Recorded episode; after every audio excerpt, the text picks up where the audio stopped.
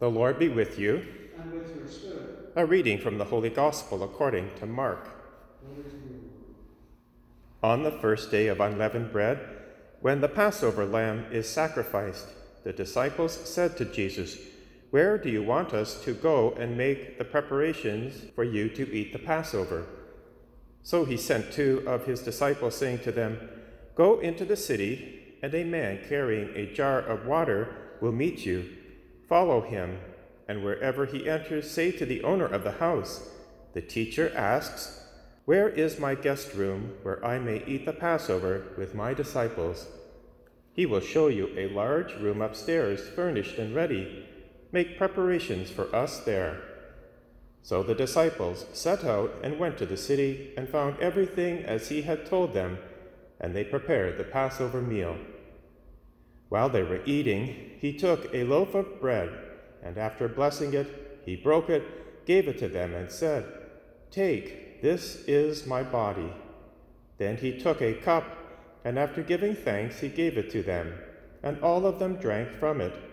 He said to them, "This is my blood of the covenant, which is poured out for many. Truly I tell you, I will never again drink of the fruit of the vine until that day when I drink it new in the kingdom of God." When they had sung the hymn, they went out to the Mount of Olives. The Gospel of the Lord. Praise to you, Lord Jesus Christ. On this feast of Corpus Christi, we begin with the question, why? Why the Eucharist? After all, God can manifest himself in so many different ways. For example, in creation.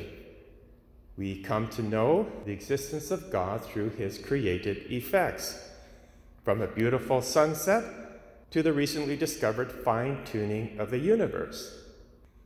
The answer to this question ultimately lies in love.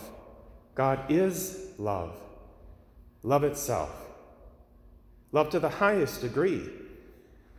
And the nature of love is to give itself away, just as much as possible, as far as possible. Love is diffusive of itself, like a lamp that shines in a dark room. The rays diffuse out just as far as they can to the four corners of the room, piercing the darkness. That's how God wants to communicate himself to us in the most intimate way possible.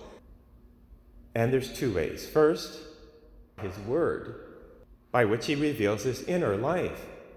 He uncovers himself. It's called revelation, apocalypse.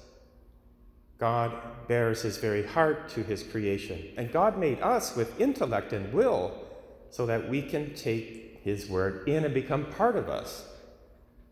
The known in the knower, the love in the beloved. But God does not stop there. Even more intimate, God takes on our nature and becomes one of us. Not just writing or telling a story like an author, but actually involved in the narrative, in the drama personally.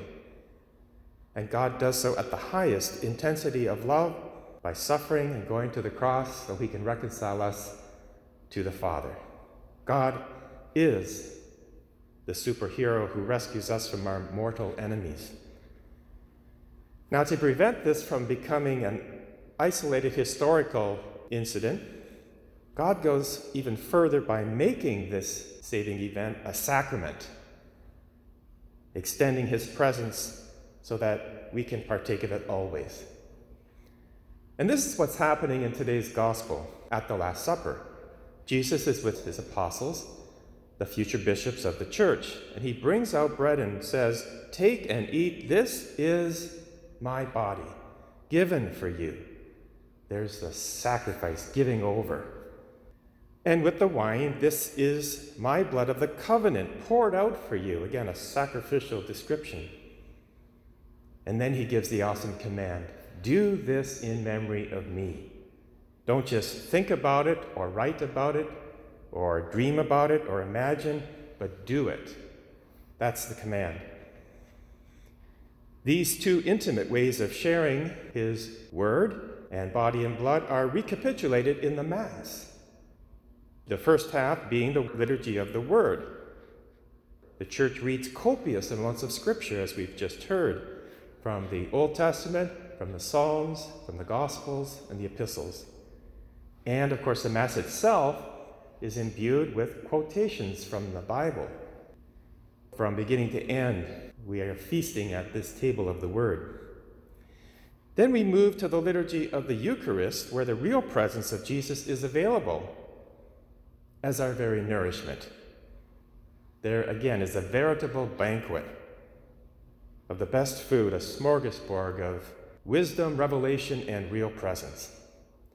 This is why it is disappointing when we hear some people say, "I left the Catholic Church because I was not fed." Certainly, the table is set, the food is offered in abundance, but that is of little help when one has an eating disorder.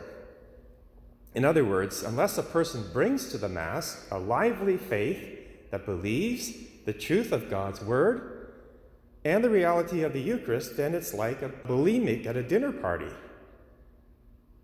To bolster faith, let's look at our readings, because they really do bring home the beauty of this sacrament. In the first reading from the book of Exodus, chapter 24, Moses tells the people all the words of the Lord that were given to him on Mount Sinai. He then builds an altar and offers the sacrifice of an animal. He takes the blood, puts it into two bowls.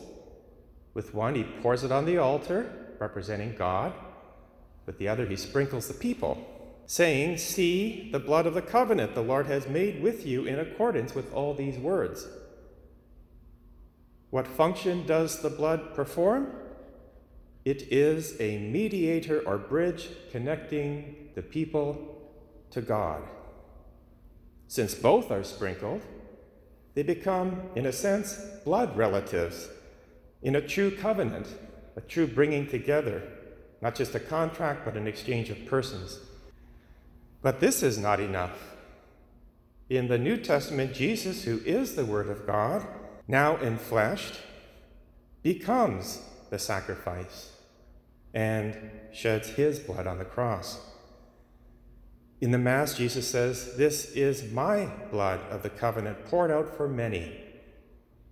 If the people of the Exodus were sprinkled with the blood of a sacrificial animal, at the holy sacrifice of the Mass, we drink the blood of Jesus, who is our mediator, being God and man. And thus we are reconciled to the Father. As St. Paul states in that second reading from Hebrews chapter 9, "When Christ came as a high priest, he entered once for all into the holy place, not with the blood of goats and calves, but with his own blood, thus obtaining eternal redemption. Having heard the word of God and received his body and blood, we now leave the Mass and become ourselves mediators of God's love, reconciling the world to God, to one another." One last point: the Eucharist not only shows us the way to heaven, but it actually prepares us to live there. Just to give you an analogy, say you wanted to go into the ocean and explore the depths and all the beauty that's hidden therein. Well, you couldn't get very far unless you clothed yourself with a diving suit, with oxygen tank, and so on. But once you do, a whole new world opens up. Or another example, if, say, astronauts were to leave the spacecraft in outer space and go out and explore, they would have to be clothed with a spacesuit, otherwise they'd perish. Well, this is what's happening when we come to Mass. When we receive Jesus Christ in this very intimate way, we are partaking of the divine nature. St. Paul says in 1 Corinthians chapter 15, "Listen, I will tell you a mystery. We will not all sleep, but we will all be changed. For the perishable must clothe itself with the imperishable, and the mortal with immortality." That's what's happening at the Mass. God is so gracious to us. He takes on our flesh in the Incarnation. He goes to that cross, lays down his life, enacts the sacrament, institutes the Mass so that we can become partakers of his divine nature. In the process, we are divinized so that we can join Christ and the saints in heaven forever and ever. The responsorial psalm happens to be one of the psalms Jesus would have sung at the Last Supper with his apostles. It's a hymn of praise, one of the Hallel psalms. So this is what our response should be. What shall I return to the Lord for all his bounty to me?